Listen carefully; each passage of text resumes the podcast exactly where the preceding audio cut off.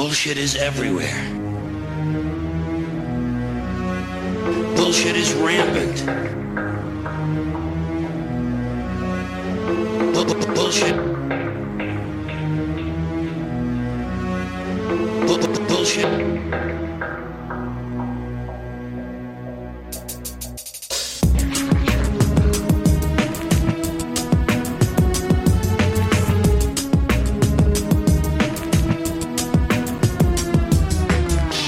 Welcome back to the Bullshit Filter. My name is Cameron Reilly. How are you, Ray?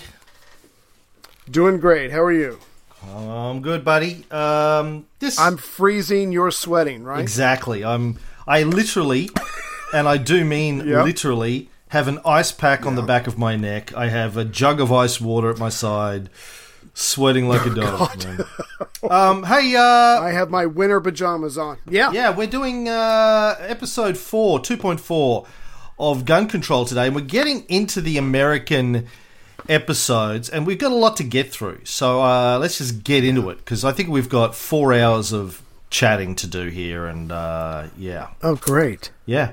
Uh, I want to say that we are recording this episode on the fifth anniversary of the Sandy Hook Elementary School Massacre, where 20 children aged between 6 and 7 years old, as well as six adult staff members, were shot and killed in 2012. Right.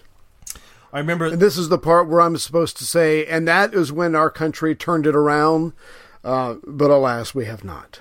Yeah, I remember when it happened, and there was a lot of talk about, well, this is the defining moment. When surely, when 26 year old children are killed in a single mass shooting, this is when America is going to stand up and actually get something done.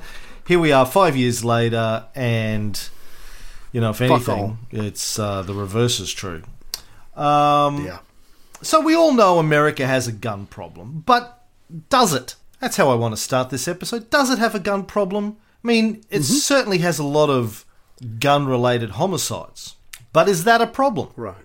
or is it Right. just a matter of perspective? Okay. That's not a rhetorical question. I'm actually asking you, Ray. Is it a problem or is it not a problem? Uh, uh, is it just uh, people making a big deal out of nothing? As an American, what do you think? Right. No. Well, as we're going to see later on in one of these four hours, there are other countries who have a a relatively high number of guns, and those countries also have a relatively high number of shootings versus other countries with fewer guns. However, none of them. And I'm mostly thinking of Switzerland, but none of them come anywhere close to America. So we have a very complex, multi-layered problem that guns are just a part of. Um, that I'm sure we're going to go into. I don't know if it's American, the American psyche, uh, American culture, fascination with fame, copycats. I have no idea what, but out of all the different problems we have, it does seem to be the fact that it is just way too easy to get your hand on a very powerful weapon and not just a 22 pistol, but something very powerful and that you could do a lot of damage with. So we do have a problem, and obviously it has it, it probably it's probably a problem that has um, uh, deep roots. Uh, a lot come from a lot of different places, but uh, we definitely have a problem, and because it's so complex, we probably have no idea on how to even begin to fix it, which which is pathetic. But that's my two cents. Hmm, interesting. Um, well, a, a recent Pew poll, pew pew. That's how the, it's named for gun controls. Pew pew pew pew. No. Um, Oh, r- real quick, we, sh- we should say something real quick. I, I have to say this real quick because the next four hours, we are going to talk around the topic of shootings and probably, hopefully, not too many actual shootings. So there will be some jokes, there will be some levity because if you just sit here and, and, and you keep a straight face the entire time for four hours, it could very easily be a very depressing and overwhelming topic that just as you can tell by the news, it just uh, it has numbed, uh, certainly has numbed the people of, of this country. Um, so we're going to try to have a little fun with this. So just Dude, just seriously, know that if, going. If in. they're fucking listening to this, they fucking subscribe to the show. if they've subscribed to the show, they know who we are and how we do things. So, really, I just felt do it you, was do you need to necessary. Explain that you're an necessary. American and I'm an My- Australian? Do you need like no, seriously? my Come on. lawyer. You know what? People know You're going to be in the United gonna- States soon, and I have a gun. Yeah, Yeah, Um, so might, but you might want to walk that one back. but you can't find the bullets. Um, no, I can't. Now, according to a recent Pew poll, half of Americans say gun violence is a very big problem in the United States. So that's what Americans say, not what I'm saying or even Ray is saying. Uh, but and let's review the modern stats. We covered them in the other episodes, but um, let's just recap. America has 101 guns per 100 people. By comparison, Australia has 13.7 guns per 100 people, UK has 3.78, Canada 25. So, America has a lot more guns per 100 people than those countries. And yeah, I've got some notes on Switzerland uh, later on too. We'll get to. We'll look at. We'll be able to do a comparison between the US and Switzerland. Um, Between 35 to 42 percent of households in the United States have at least one gun. Mm-hmm. There are about 10 to 11,000 gun homicides a year in the United States. You have 230 times the chance of being killed by someone with a gun if you live in America compared to Australia. right. There are another 21,000 gun suicides a year. And as we'll explore uh, later on, whereas suicide rates per capita are dropping all over the civilized world, they're going up in America. Right. Including, I see today, the uh, congressman from Kentucky Yeah. Who was accused of sexually molesting a 17 year old girl in a church when he was a pastor. He said it's not true, and then he shot himself in the head. Um, now, and of course, there are the mass shootings.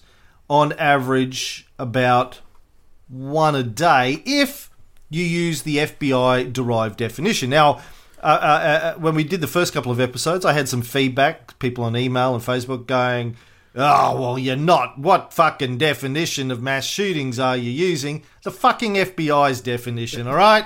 You disagree Right, with this right. definition, take it up with J. Edgar Hoover. fucking, it's not. I didn't just invent this motherfucker. It's not the so called Right. liberal media that invented. This is the FBI's definition: four or more shot and or killed. does that include? Right. Does that include the let me, shooter? Let me fucking finish the Oh, sentence, shit. fucker. I was. I thought it was a conversation. Sorry. conversation. Jesus, when has this ever been a conversation? The four or more shot and or killed in a single event at the same general time and location, not including the shooter. Hmm. Thank you. You're welcome.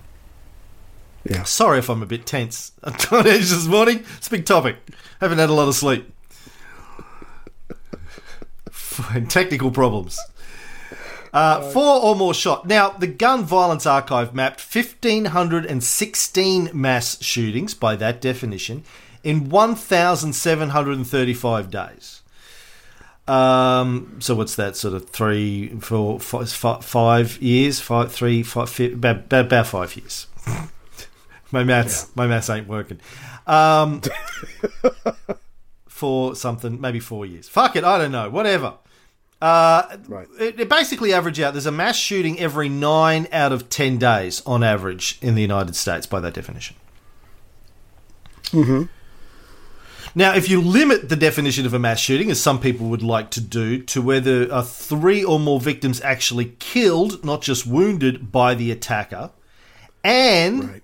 You exclude shootings that are the result of an armed robbery or gang violence, more conventional crimes, there's still about one a month.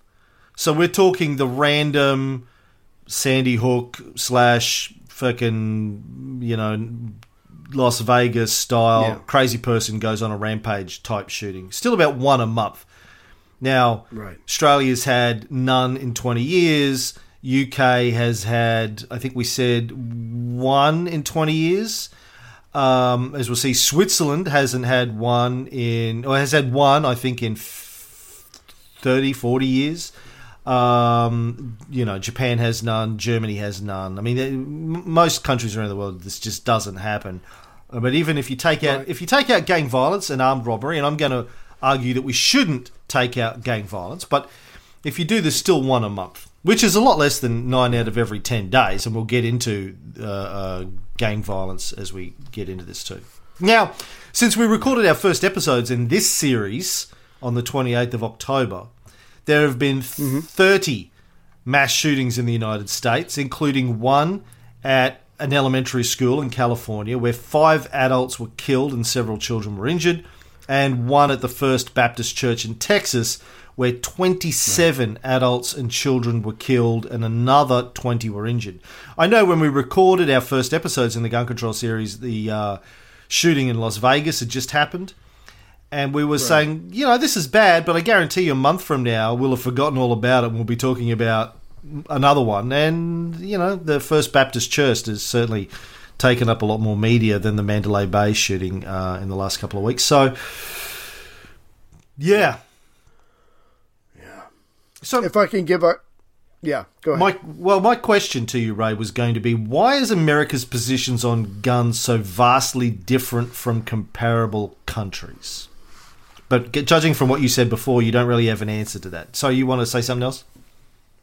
Yeah, I was just going to add a couple of stats um, from from the maybe the same Pew. This was June of 2017. I just thought this was really interesting when you break it down on party lines. Even though uh, you and a lot of other people, and probably rightly so, see the two uh, uh, American political parties as two right wing parties and not a right and a left. Um, so, according to this Pew Research, uh, June 2017, 30% of the people who were surveyed said they own a gun. 11 more percent said they lived with someone who owned a gun. Uh, people, uh, 46% of the people who lived in rural areas said they were go- gun owners versus 28 people, uh, 28% of people who lived in the suburbs. Um, and and 44% of Republicans said they owned guns versus 20% of the Democrats. Um, what I thought was really interesting was that um, eight out of ten gun owners uh, say their friends own guns as well. So again, we uh, we tend to get along and, and socialize with people who are like us, who have similar who have similar likes and dislikes and and uh, philosophies towards life. Um, I thought this was interesting. Seventy-eight percent of Democrats who were non-gun owners think that the gun law should be more strict. However, when it came to Republicans, um, about 40 cent, 46% of them said that the gun laws were about right. 30% said that they should be less strict, and 24 said they should be more strict. So, what do you do with such a controversial issue where obviously where people are dying almost every day when the country seems to be sp- almost split in some ways right down the middle and guns have been with us since even before we were a country. I mean, it's a part of our culture. And you and I know how powerful culture is from all the podcasts we've done. So, what do you possibly do when it is part and parcel of what you believe makes you an American or what makes you somehow your country different from the rest of the world? Do you know what else was part of your culture for a long time and was split fairly evenly? Slavery? Yeah. So, Slavery? Slavery, yeah. So what did you do about that? Yeah. We literally had to kill each other and kill enough of the people who wanted to keep it in order to end it. Well, there you go. There's your solution. Civil War No. 2. oh, you like guns, motherfuckers? All right. Try this. Bring Yeah. it bring it on. Um, no, look, you, you bring up a good point. I mean, there, there is a huge divide in your country. I, I say that, well, first of all, I think, as I said in the early episodes, I don't think America's ever going to change. I think you're fucked. Um, Right. uh, so there's that. But B, if you were going to change, it would take an act of political leadership on the issue. It would take it would take an actual political leader uh, to somehow be manufactured in the vat of a mad scientist. Yeah, uh, in a we don't have any, yeah. on a on a secret island somewhere. um, Yeah. who has uh, you know lasers on uh, sharks and stuff, and sharks with freaking lasers, and he'd have to go. You know what? Uh, we're just you know we are going to do what John Howard did in Australia and what uh, uh, I think John Major did in the United Kingdom. Uh, we're just going to take some fucking leadership on this issue and say, you know what? If this is this ends today, I don't give a fuck if you don't like it.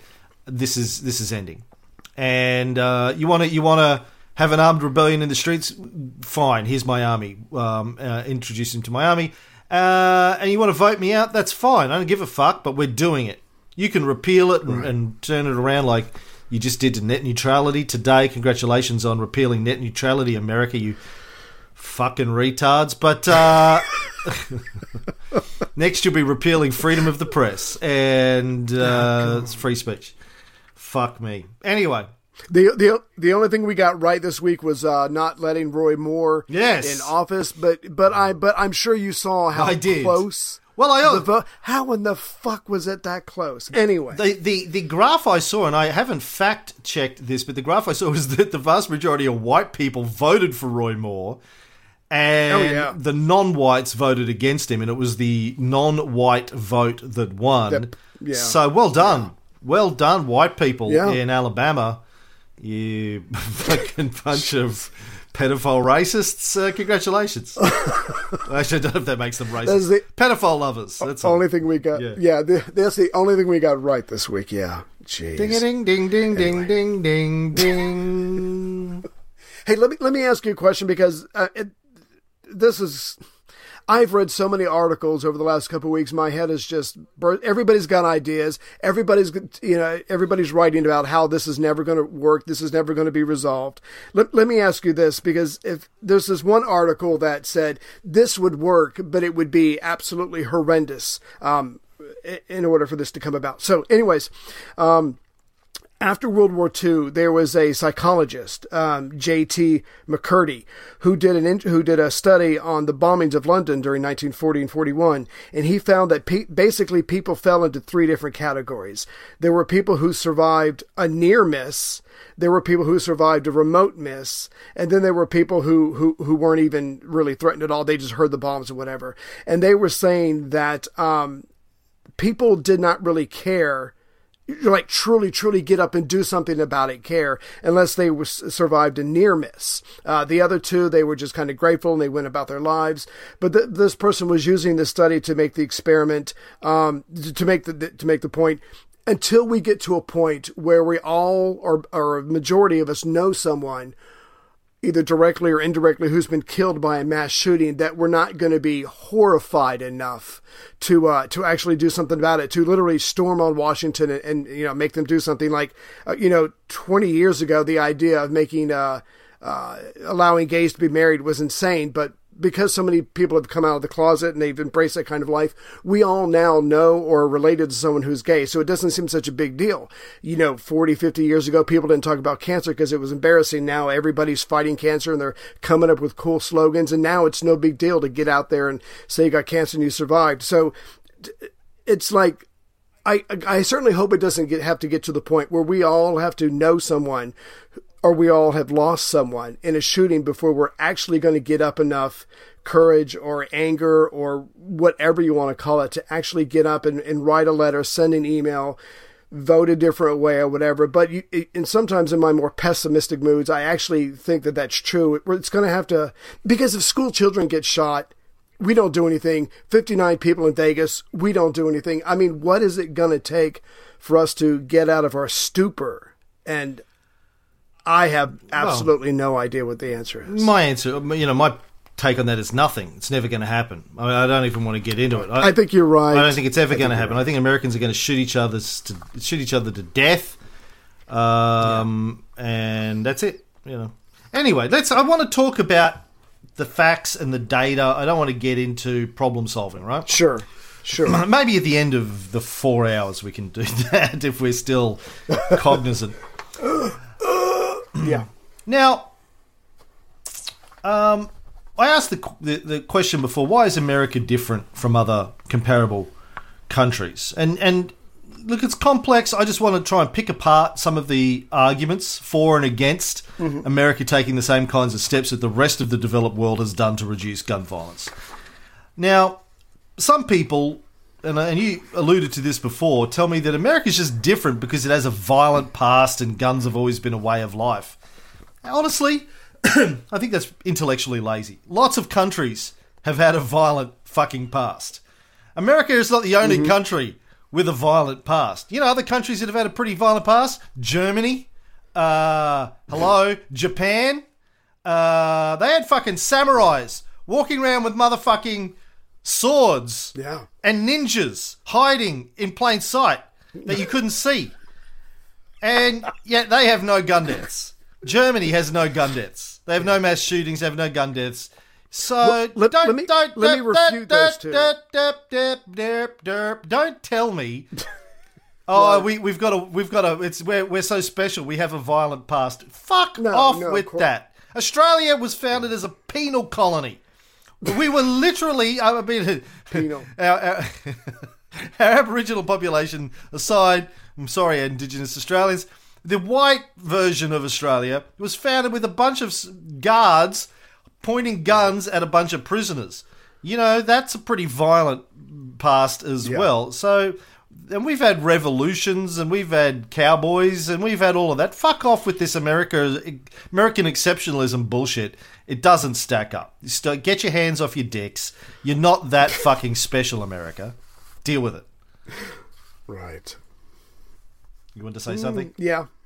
No, no, I'm sure I'm sure we'll I'm sure we'll get into that. No, when I was reading about American exceptionalism, um, and again, the best that anybody could come up with, and again, uh, trying to peel it peel it apart was, yeah, we've just we just always had guns. It's it, here's an interesting statistic. I'm trying to remember it exactly, but it was like people, you know, as far as making tougher gun laws, 50% of the people say, yeah, general, we should do something about it. This is horrific. But supposedly two thirds of the people would say, no, if you decided to take all guns away. So I don't know. There's just something in the American culture where, whether it's for protection or protection from the state or from the neighbor down the street or because it makes us more macho or what the fuck ever, I don't know. It's probably a whole lot of different reasons that come together to make this very powerful bond between the average American and the idea of having the right to own a gun. Well, I think you, you've just hit the nail on the head. That is a big part of it. I mean, America sees having access to guns as a right. The rest of the world sees it as a privilege. Gotcha. and we'll explore that as we go on. You know, uh, I want to keep talking about another violent country, though. Uh, Russia, relatively violent Yeah. history. Uh, the according to the University of Sydney, about twenty five percent of homicides in Russia are committed with guns. In the USA, it's about sixty to eighty percent, depending on the numbers you look at. Uh, by the way, Yeah. Russia's Russia's homicide rate, not not gun homicide, but overall homicide rate is nearly double that of the USA. Whoo! But the Damn. amount of those committed with guns is uh, a fraction of America's. The, the the rest of their homicides are just uh, hitting people with vodka bottles mostly. No, they, they have a lot. They have a lot more uh, bombings over there. A lot of Chechnyan bombings and stuff like Yeah. that going on. Um, by the way, speaking of Russia, the homicide rate in Russia has tripled since Damn. 1989 1990 is now the uh, one of the highest in the world. Any guesses why?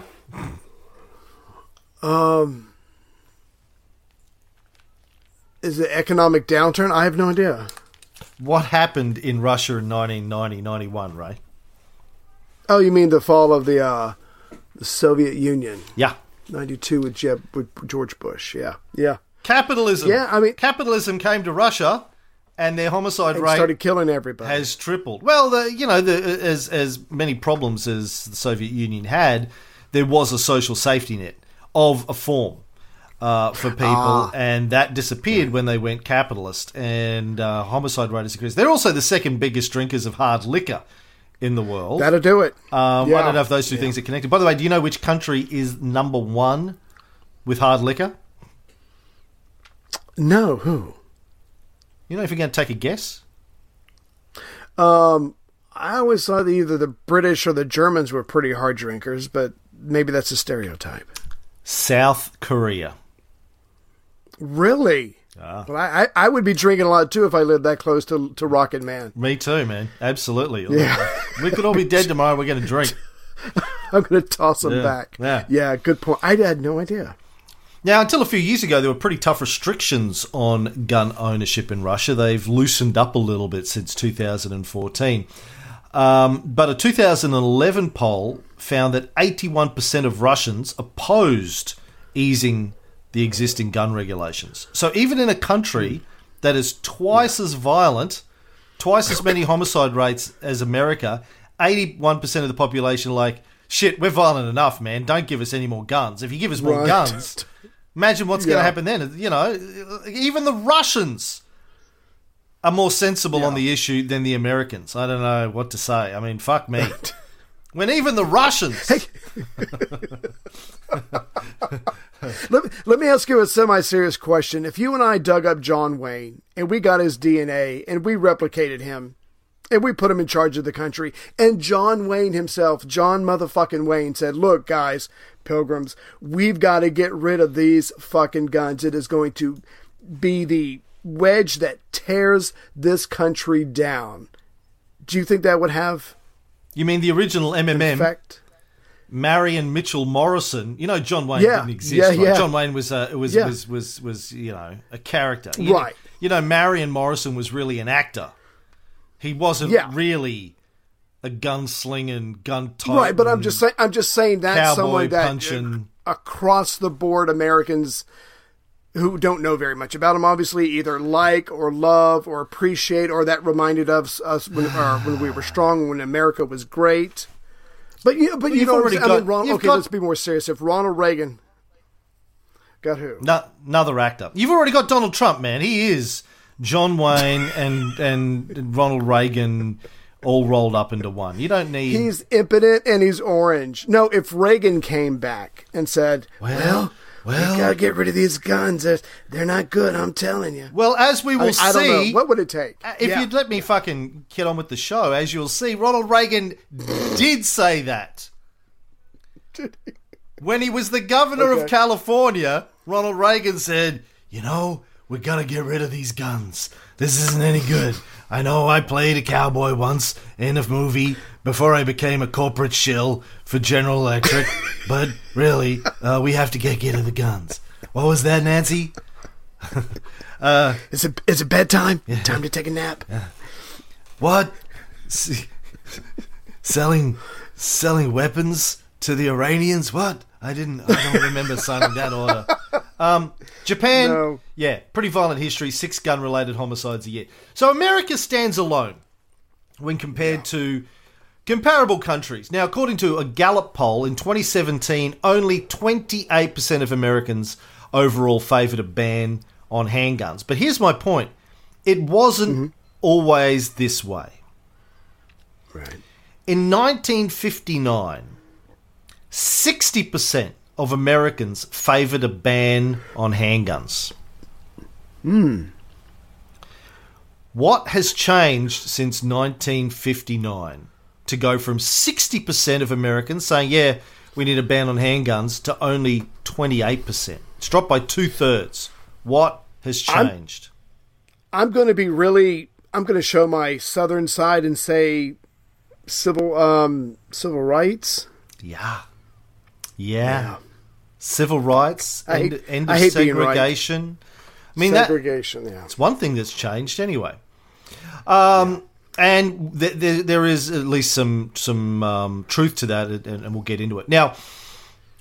Here's you know one of the other things that's always comes up when I talk to Americans about uh, uh, guns is they go, "Well, we had the fucking Wild West." and I'm like, well, a, you need to stop getting history from fucking Hollywood movies, you dumb motherfucker. Um, now, we'll talk about the Wild West. Now, for a long time, gun control laws weren't controversial in the United States. They were, in fact, the norm. Within Yeah. a generation of the uh, quote unquote founding fathers, or the, you know the the tax dodgers, as I like to think of them, um, many states passed laws banning any citizen from carrying a concealed gun. Within a generation of the Second Amendment actually being written, lots of states were passing gun laws. Uh, In fact, you know the, the the in the Wild West, when you when you turned up to a town in the Wild West, you were actually you you had to turn in your guns to the sheriff while you were in inside the local city limits. Damn. Frontier towns that we've seen in TV series and, and, and Hollywood, Tombstone, Deadwood, Dodge. These places actually had the most restrictive gun control laws in the country. In fact, most of those places have less gun control now than they had back in the 1800s. God. Now, I, I mean, I get, you know, you got to turn them in at the town because you're going to be boozing it up and you got a whole bunch of people and people piss off other people. But obviously, when you're traveling, you've got bandits, you've got Native Americans, you've got bears, you've got, in case the robots go crazy in the West World or whatever. But yeah, when you get into the town, check your gun in. You can get it when you leave.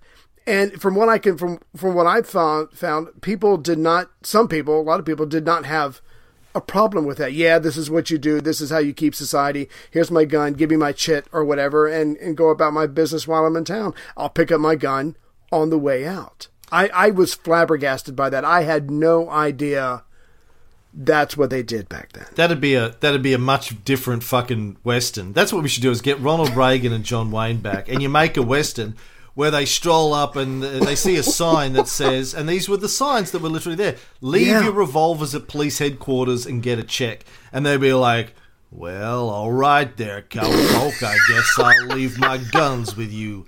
Okay, well, you know, let's shake on it, partner. You know, very different fucking Hollywood Western if everyone's just willfully handing in their guns and going and being nice to each other. They're getting drunk It's boring. over a poker game Yeah. going, Well, I would shoot you right now, Cowpoke, but I handed in my I gun. can't find my so check. how about I we my just uh, shake on it and agree to disagree on the issue like fucking adults? You know?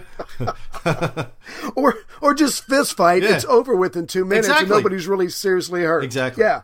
Move on. Of course, if, if it's Deadwood, then Al Swearingen pulls out a Bowie knife. You had to hand in your Bowie knives too.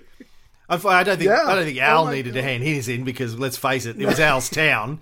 Al gets gets to make the rules in Deadwood, but He's the rule maker. everyone else had to hand in their Bowie knife. So oh my god. when Al came, And- and when Al snuck up behind you to cut your throat, you couldn't Right. fight back. And, and just to be clear, for those of for the people who owned homes around the town, yeah, they could keep their gun for protection or whatever. And again, when you're traveling, you kept your gun. But when you were in town, you checked it in like your raincoat or whatever, and you went about your business. Yeah. Now you check your guns like you check your, your overcoat at a at a restaurant in winter. Visitors were welcome, but guns were not. According to a book uh, by Adam Winkler, who's a professor of constitutional law at UCLA, he wrote a book called "Gunfight: The Battle Over the Right to Bear Arms in America." Um, there's a photo, and I've seen this photo. I think I posted it on our Facebook page. Photo taken in Dodge City in 1879. There's a huge wooden billboard in the middle of the street that says the carrying of firearms is strictly prohibited. Not just concealed weapons, but firearms. Right. Not, not even a shotgun, rifle. You just can't come into Dodge City carrying a gun. Now, what was their motivation for that besides general safety? Well, it was general safety, I think. Uh, you know, when the city uh, was first formed, uh, when Dodge City residents formed their first municipal government, the very first law they passed was gun control Mm-hmm. Hookers? law. Oh, right, right, Yeah, right. hookers was next. But the very first law was gun control law. Well, I saw, I saw some dickhead wrote a review of one of our shows on iTunes. This is Caesar or something the other day, and basically basically made out that we spend ninety nine percent of our time talking about prostitutes. He said, "Oh, I just couldn't get through all the prostitute No. talk." They just Seventy-eight percent at most. yeah. We have a we, we have a little alarm that goes off once we hit seventy eight percent, then we pull Ding, back. ding, ding, ding, ding. Um, Um, the, Pull out. the law in Dodge City were declared that any person or persons found carrying concealed weapons in the city of Dodge or violating the laws of the state shall be dealt with according to law. that was that first law that Yeah. they passed. Nice. Even Tombstone, the famous uh, you know location of the gunfight at the OK Corral, the gun right. Ba- banned the carrying of guns. In fact, I learned this. I wasn't aware of this. I learned that the gunfight of the OK Corral was actually about gun control. Did you know that?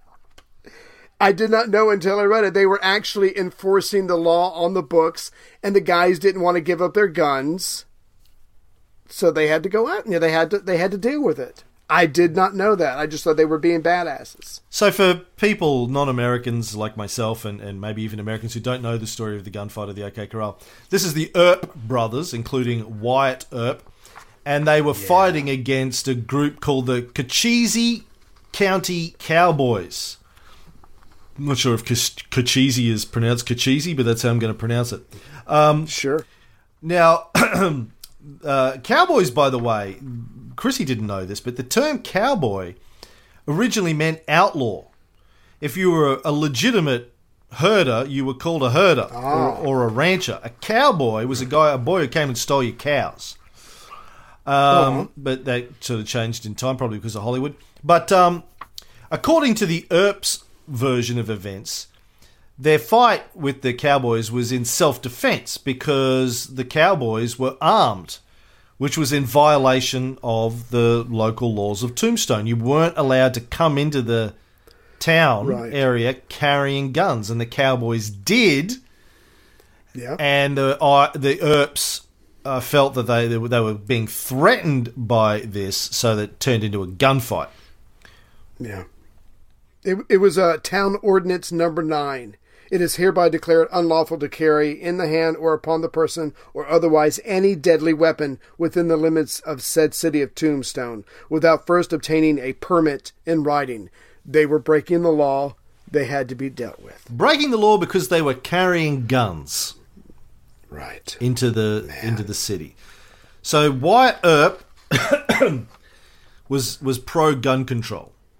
Um, by the way, I, I also found out that uh, the the shootout actually took place six doors down from the OK Corral. Uh, the original name of it was the gunfight six doors down from the OK Corral. That's too long of a it title. wasn't catching on, so Wyatt Earp had to bring in his marketing team, Barry and Stan and uh, Ralph.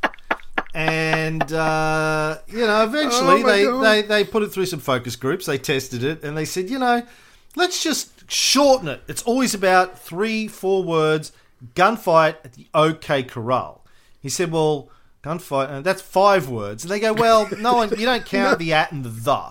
People don't hear No, that. It's like gunfight at the OK Corral. Gunfight OK Corral. It's basically standard. It's basically three Yeah. words, right? If you if you just Right. like mumble the actors, and he said, Right. "Well, it, but it wasn't at the OK Corral." And they go, "No one's going to know that." No, like no, seriously, no, yeah. Now, how many people have ever been to fucking Tombstone? Really? You think anyone gives a shit? Um, They're going to know. Yeah. They're not going to know. speaking of I which, did, I did want to. Yeah. the book that built Wyatt Earp into a legend, no one fucking knew who Wyatt Earp was until Right. a couple of years after he died. A guy called Stuart N. Lake wrote a biography on Wyatt Earp in 1931 called Wyatt Earp Frontier Marshal. It was a bestseller and mostly fictional. Uh, mostly just made it up. He did sit. He did sit down with Wyatt Earp for some interviews before he died, but uh, historians now go, "Yeah, the book was mostly bullshit, mostly made up." In fact, at the gunfight at the OK Corral, Wyatt Earp was barely involved. It was mostly his brothers who were the actual marshals and shit of the town. Uh, Wyatt Earp was just basically on the sidelines. Uh, I don't think he even fired a gun in the gunfight of the OK Corral. But uh, he's the one that everyone remembers because Hollywood, Yeah. basically. He did have his hand on the butt of his gun during the fight, but I think that was the extent. Um, I, I just wanted to throw this out, um, just any chance to attack a Republican. Uh, years ago, um, and what what got me started on this whole Wild West thing was Bob Schieffer, who is a well-known um, news uh, reporter, or he has his, he had his own show for a while. Uh, he was interviewing uh, Senator for, former Senator Rick Santorum from Pennsylvania. And Schieffer says, Does it bother you or does it worry you that we may be going backwards? That we're going back to the day of the OK Corral in the Old West where everybody carried a gun? Is that where we're headed? Is that where we're headed? And Rick Santorum goes, You know, Everybody romanticizes the OK Corral and all the things that happened, but crimes were really not very prevalent back then. Why? Because people carried guns. So obviously he didn't know his history, his Old West history, any better than I did. Hmm. By the way, did you know that in 1881, Tombstone had mm-hmm. fancy restaurants, a bowling alley, four churches, an ice house, a school, Right. an opera house, two banks, three newspapers, an ice cream parlor, along with Whee! 110 saloons, 14 What? gambling halls, and of course, numerous brothels. Yes. I would have been too tired to fight, but I had no idea about the 110 saloons. Good for them. Yeah. Um, now, today in Tombstone, you don't even need a permit to carry around a firearm. Yeah. Now, of course, That's sad. like all things, the gun control in the Wild West wasn't always perfectly enforced, but statistics from those days show that next to drunken disorderly conduct, the most common cause of arrest in the Wild West was illegally carrying a firearm. Try that shit today. Try arresting one person today and see what happens, especially in the West. Now, we have to wonder why did they enforce gun control in the Wild West? Why did the sheriffs and the marshals take gun control seriously? You know, uh, uh, despite your Rick Santorums of the world who say more guns equals less crime, in the Wild West they obviously knew no, that's fucking not true. you have guns, people shoot each other, and then I've got to do all this paperwork. So, fuck that shit. Let's just take guns away from people. Oh, look at that. There's less gun violence. Imagine that. Americans 150 years ago were obviously a lot smarter than Americans are generally today on this issue. It's all the lead in the water. No, but but um, I mean, well, yeah, we we've said it ad nauseum, but yeah, the more guns you have, potentially the more problems you have, and so it's it's at some point it becomes a matter of numbers. It's not that's it's an oversimplification, but yeah, more guns, more problems. Guess how many murders a year there was on average in the frontier Wild West towns? Oh, that's I know it says mm, a hundred a year. According to historians who've studied this, on average, there were less than two murders a year in frontier towns. We beat that in two hours every day here now. Now, their populations were obviously small, but nevertheless, it wasn't like it's depicted. Yeah. You know, fucking news alert. It wasn't like you see it in the movies, kids. Uh, Shocker. There were no places where duels at high noon were commonplace. In fact, they almost never occurred. Now, why is our image of the Wild West so wrong? I think it's largely for the same reason that these towns adopted gun control laws in the first place. I mean, A, it was to cut down on violence, but B, it was about economic development. They they wanted to build these little towns into cities right.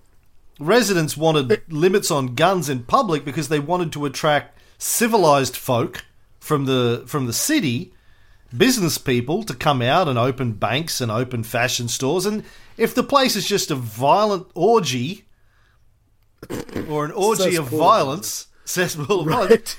Right. You know, no prospective store owner is going to move to Deadwood if he's likely to be robbed at gunpoint when he took his daily earnings to the bank. So they were like, no, yeah, guns bad. We need to cut, get rid of the guns out of the city so people feel safe. Here we are 150 years later, and Americans are like, guns make you safe. Uh, not, not Yeah. according to the people of the Wild West. Well, and I think you're right. I mean, if you move into an area and you start to develop it, you start to build buildings, and you want to quote unquote civilize it, the one of the first things you do is you do whatever you can to decrease violence because uh, obviously if it's very violent, it's not civilized, and so that's what you do. Between that and trying to make money, you're absolutely right. You, it's it's about getting to the basics and making the place safe. Now, once these frontier towns closed and they tried to f- attract tourism, one of the things that they did was glorify this supposedly violent past that they had uh, in order to get people to come and see it. But they, but gunfights were extremely rare in frontier towns. Um, but these days, if you go to the OK Corral, I think you can see a reenactment of one Right. every every hour on the hour. Jeez. And of course, Hollywood. Go get some lunch, come back and see a shootout. Yeah, yeah. And this period around World War II and onwards, sort of the 30s and onwards, there's glorification in Hollywood films of the Wild West and the cowboys and John Wayne and um, this glorification of rough, tough Americans killing the Indians and uh, becoming the, the, the I don't know whatever of the of the day. There was this deliberate, uh, in many ways. Um, we, we have we have evidence for that. Uh, deliberate use of Hollywood as a propaganda tool, partially to make Americans feel better about themselves during the Great Depression, partly to bolster their confidence going into World War II.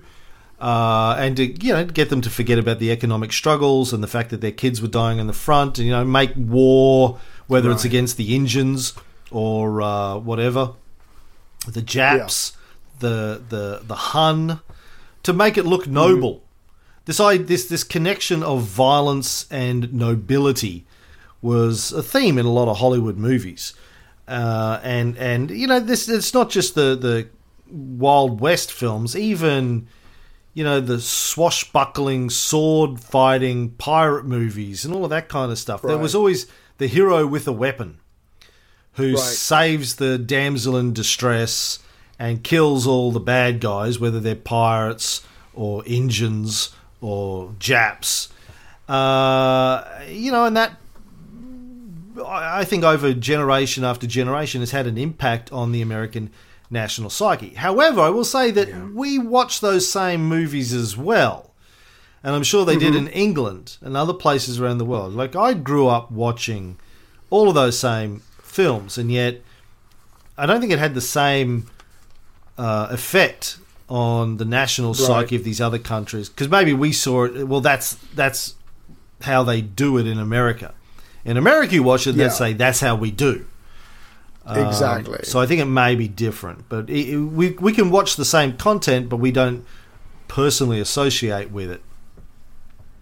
Yeah, I think what's in it, what's in an import it, it affects you differently. Yeah, for us, as far as we know, the average American, and I and I'm trying to be nice here, but when we see something like that, or we're like, oh, this is semi-historical or whatever, we probably just assumed it was mostly true with a little bit of fluff here and there. We, you know, we probably just assumed that, and so we incorporated it into our character, into our psyche.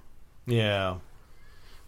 Now the score, the story of guns, as we can see from the Wild West example, the story of guns in America is far more complex, and I think surprising than we're often led to believe. They've always had a right to bear arms, but you've also always had gun control at the same time, mm-hmm. which doesn't get talked about, I think, enough in general debate. Now, here's a here's an, a staggering and important fact when we're talking about contemporary issue.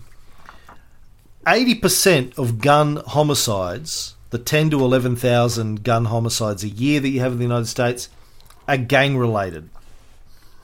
Mm.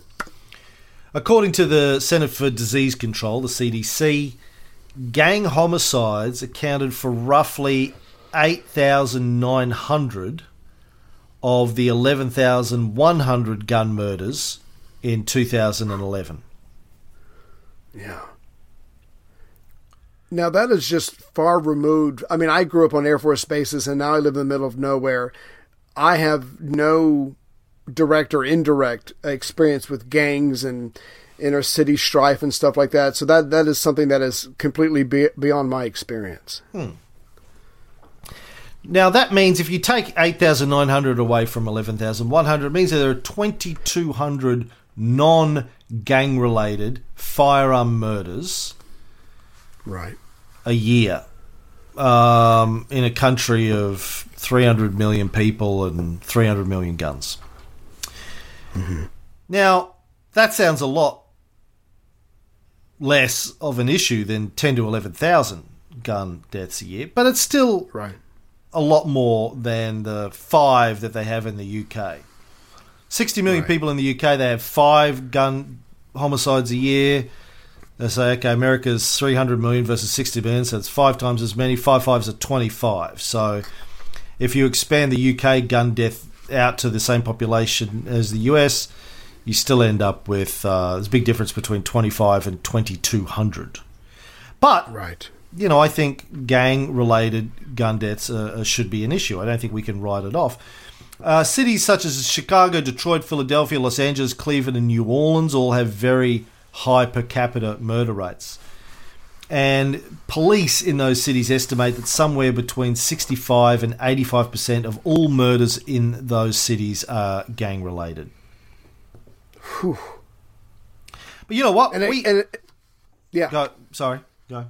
No, I was just going to ask, and again, I, I really have no experience of this. I mean, is it over turf? Are they trying to, and I'm just going to fall back on the movies. I apologize. Is it about controlling turf so you can shake people down, so you can so you can sell drugs, so you can whatever? I mean, is it just a mat- matter of two gangs protecting their territory, expanding almost like a miniature war? I mean, why in the hell are these guys and girls going at each other at such a at such a rate?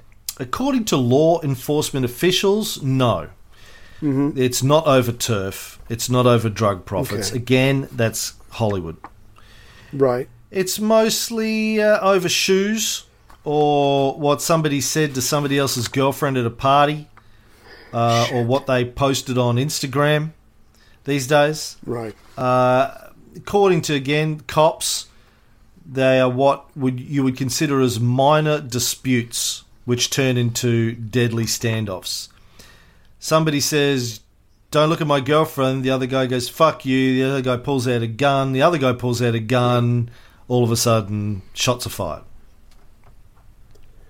So th- there's no moder- there's no moderate, there's no mediation, there's no half response. It's all or nothing for these very, I'm, I'm assuming, young people, uneducated, very little life experience. It's just about kill or be killed. It almost sounds like. Yeah, it's like you know that's the that's the world they live in. You're Right. expected to be tough, and the way you do that is you pull a gun, stick it in somebody's face. Um, Now, you know we have gangs too in Australia. I'm sure they have gangs in the UK and Canada. America's not unique in the fact that it has gangs. We all have gangs. A lot of our gun homicides are gang related. Um, but you know, I, I, I get into conversations with people sometimes on Facebook and whatever, and talking about guns in the US, and they go, "Well, you know, it's okay. It's mostly gangs." And I go, "That's a little bit fucking racist, actually. You're essentially Yes. saying, oh, it's all right. It's just black kids. Uh, don't worry about it." Jeez. Um, yes, you are. Don't no, don't no, don't say that. Don't go. No, I'm not. I'm not racist. It's just facts. yeah, it is facts. But when you diminish the importance of it, it's it's really because they're just blacks and doesn't affect Right. you. I mean, these are people in your society that are killing each other uh, over mostly minor reasons, uh, and they're able to do that in those sorts of numbers because they have access to guns. And we'll get into some of the racial issues on this uh, later on. But uh, I, I wanted to point out that 90% of the zip codes where you have mass shootings in the United States have higher than average poverty rates. Yeah. Three quarters of the victims of mass shootings in 2015, where race could be identified, were black. Right. Black Americans are six to ten times more likely to die from gun violence than white people. Damn. Now, Almost makes you hope, hopeless. Yeah. that's an issue. I think there should be an issue. And I really, if you're going, well, they're just, you know, they're just blacks, they're just gangs. Uh, I think you need to yeah, seriously question Yeah. what you what what, pull back. what what you're saying there, um, Right. or just be a fucking racist and own up. That's okay. Just go, yeah, I'm a racist. Fuck you, and that's fine. I'll have a lot more respect for you than if you try and Yeah. you know dodge the issue here. Um, well, I want to talk about the mass the how mass shootings affect the national American psyche. We'll get into the Second Amendment in the next episode. This is a question that I asked in the first few episodes. Like the the, the, the, the national psyche in America. We, we, we, we looked at the fact that there's no mass shootings tech, effectively in the UK, Australia, Canada. Since we put out our uh, show in Canada, I've heard from a few of our Canadian listeners who say, "Yeah, it's like not just not something that ever comes up here. You, you only with regards to the United States, Canada, we don't have mass shootings, so we don't even think about it." Um, and I posed the question um, somewhat rhetorically in the previous episodes uh, how it affects the national psyche. I wanted to quote um, Christopher Renwood, who wrote on our Facebook page. Uh, disclaimer In no way is this meant to diminish the agony and suffering of the wounded, the killed, and the friends and families of those hurt in previous incidents. That being said, we are all already victims of these shootings. Our entire society is already a victim.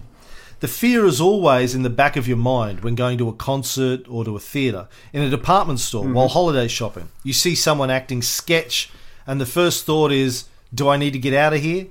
It's a collective national trauma. And to some degree, everyone is victimized every time there's a mass shooting. Of course, we're afraid that someone we know will be hurt, and it just keeps happening. According to one psychologist, Sheila Rauch from uh, Emory University, who does a lot of PTSD and anxiety treatments, been doing that for 20 years. Uh, She says there's a growing acceptance of mass shootings in America, and it has a numbing effect on the society. People become less trusting of each other. Right. Does that resonate with with you? As Oh hell American? yeah! I mean, uh, we've gotten to the point at our work where we joke about not upsetting anybody because you don't know what's going to happen next, or you don't know what anybody's capable of anymore. But no, as far as the numbing, that has totally taken hold. And now, and when you feel when you have that kind of numbness, you just feel helpless. Like this is never going to change, and I do not have the power to make a change. Yeah, I think, and I hear that a lot. This is never going to change. I hear that a lot from Americans, uh, more now than I did five or ten years ago. Uh, I think people have given up, and uh, you know, I worry for Americans about what that's going to do to your national psyche. According to a 2017 Gallup poll, 40% of Americans are worried that either they or someone they love will be a victim in a mass shooting. So, what does America's inability to remove mass shootings from your culture say about your national psyche? Um, to many people around the world looking at America, Right. you appear batshit insane. I'm not sure if Americans understand that. Well, I know I've mentioned that on previous episodes, but uh, from where we sit with no mass shootings and we look at you with one almost every day, you look like a, just a country that's out of control. It looks like it's uh, I don't know the Wild West. Uh, it looks like it's. Uh, I'm trying to think of an analogy. I mean, it's just it's Well- it's Yeah. crazy, literally crazy. Well, now you can't even say the Wild West because they better, did, did a better job than, than we do. But the real question, if I was outside of America, it's like, do you love guns that much that you're not willing to do anything about maybe parting with them to some degree to avoid all these killings? It makes it look like we'd rather go on suffering with random killings than give up our guns. That's probably not true, but uh, it, it easily appears that way. Yeah, and I know that not all Americans are pro guns. I know a lot of Americans are pro gun control, but you're not doing anything about it. Exactly. That- We're not organized. That's working anyway. Yeah, you're not organised, particularly compared to the NRA, and we're, we're going to go into detail on the NRA organisation in uh, one of these episodes. Um, so you know, from the outside looking in, we think you're crazy. Now, that affects how America is perceived in general. America's role in the world, uh, Americans as a people in general, and it has to affect the way that Americans think about themselves and about each other. If you can't even stop your citizens from buying weapons of mass killing and using them, what does that say about your values as a society? I, yeah, I do not have a, a, resp- a response. I mean, because even back when the seventies, because you and I've done the uh, the other shows where we're talking about the CIA is overthrowing governments. America wanted to believe, yeah, parts of our government or maybe our government are assholes, but the average American is like, get along, just leave people alone, let them do what they want. But even that, you can't, we can't even claim that anymore because more and more of us are taking up guns and not killing people that have wronged us, but we are killing absolute strangers that we've never met before. I mean, it, yeah, you, you no longer have to piss anybody off to have a decent chance to, to die. You could just be in the wrong place at the wrong time, um, and it can still happen. So, I, I yeah, I, I I live in Nelson County, middle of nowhere. I'm not moving anytime soon because nothing ever happens here, and I want to keep it that way. And by nothing, you're including how much work you do on these shows as well, right? Absolument, mm. you got that right. Mm.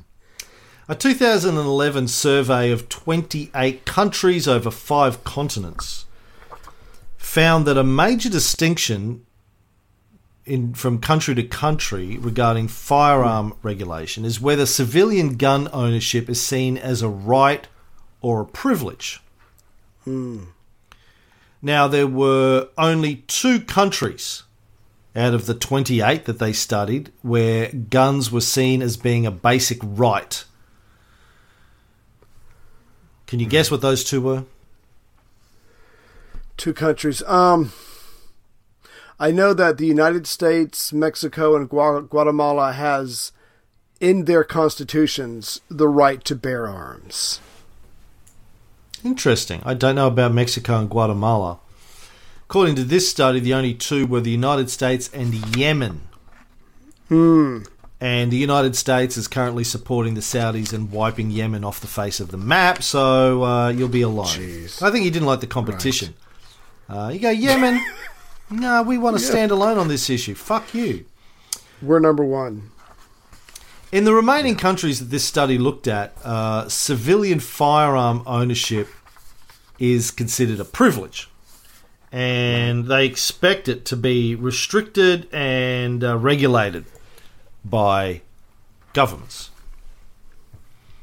Now, of course, Americans like to point to the Second Amendment of your Constitution, which protects the rights of the people to keep and bear arms. Now, we will get into that in more detail in the next episode. A quick question Is there anything Americans don't see as their right? I'm coming up blank. we are just spoiled. anyway, Good question. I'll have to think about that. Uh, before we uh, close off this episode, I want to thank uh, all of our subscribers. So, obviously, um, at the beginning of the Gun Control series, we moved this show to a subscription model like some of our other shows. Uh, I want to thank the following people who have uh, signed up uh, between then and now as members. I want to thank them. We call them your, we call them our bullshit fighters. And uh, the bronze bullshit fighters are Jeremy Culberg, Mark Phillipson, Premrose Sharma, Adam Wickoff, Dan Jones, Guitar, Susan Greason, Margaret Cotty, Leonard Johnson, Ammon Buskin, Simon Hubbard, Ulf Bengston, Rodolfo Robles, Stephen Petrie, Dane Forsyth, Tape Me, Maxim Vaskov, uh, Nabil Ghazal, Stephanie Knoll, Michael Clark, Struan Stringer Wright, Ulf Lindblad. We've got two Ulfs. There you go. Can, can't have too many Ulfs. No. Uh, Jonathan De Beer, Tony Kusanen, Jacopo Novelli.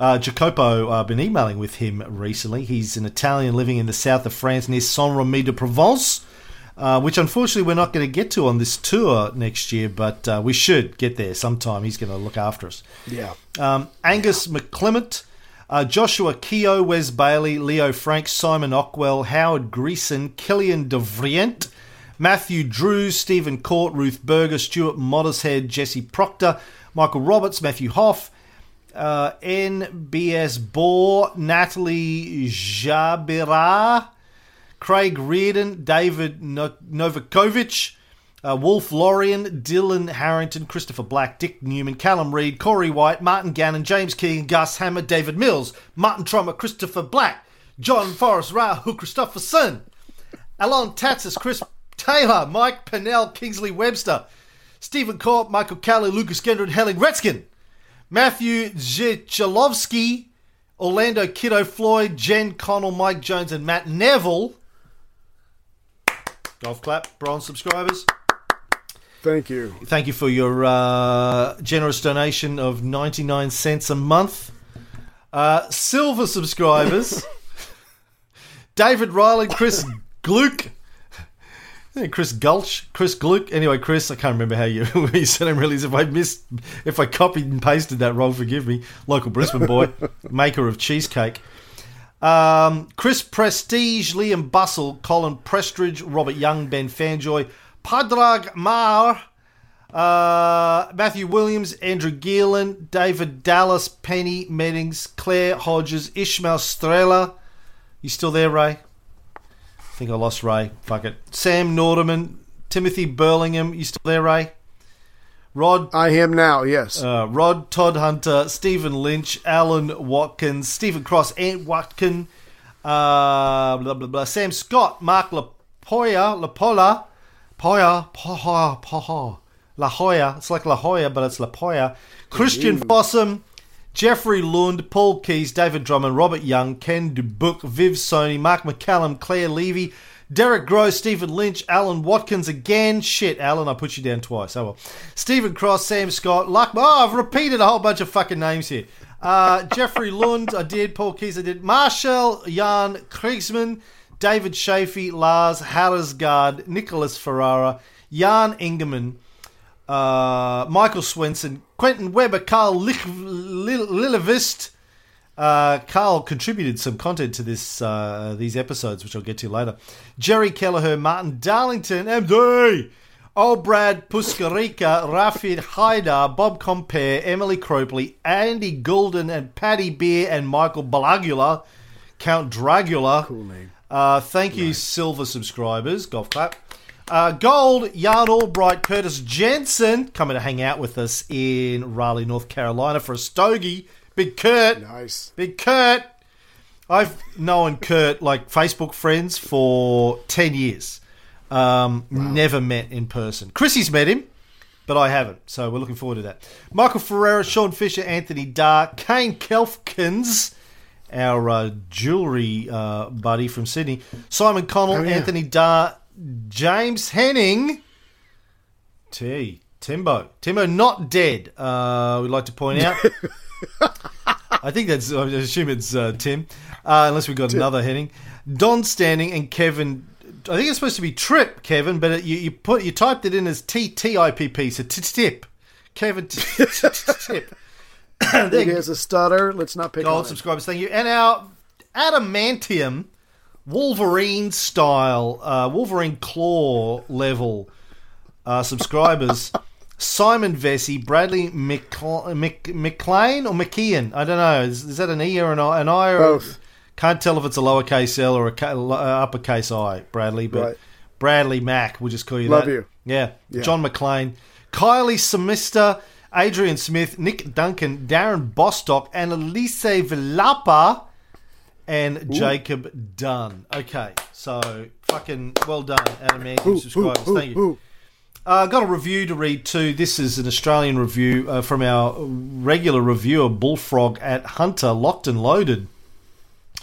Having, having thoroughly enjoyed the first season, round two of the premium content is excellent, tackling a most topical issue being gun violence and gun control around the Western world. With their usual musical interludes, Ray and Cam tackle the issue from many angles, presenting a view that is backed by statistics top notch. Well, there's no music today, basically because I broke my uh, music playing software just before we started recording, so won't be any music for a while till I fucking fix that. Thanks very much uh, Sound Siphon app developers for your upgrade, which broke everything this morning, you cunts. Uh, but Bullfrog Connor, send me an email. We'll send you a token of our appreciation. I think you've already got one from another show, but hey, you get the get the collection, Yeah. get the whole get the Yeah, whole lot, man. get the set. Get That's the right. set, yeah. The I don't set. even remember who Bullfrog at Hunter is, but uh, my, you know, I can't. Apologies, I know that I know, and we've had this conversation, Yeah. but I can't remember even who Ray is most of the time. So We'll, we'll, we'll put something special in your next mug. Yeah. All right, uh, that's episode 2.4. We'll be back with talk about the Second Amendment in 2.5. Bye, Ray.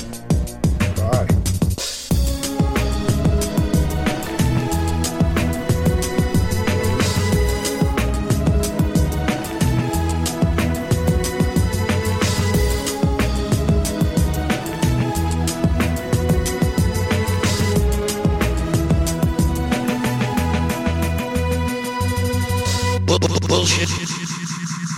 Bullshit. Bullshit. Bullshit. Bullshit.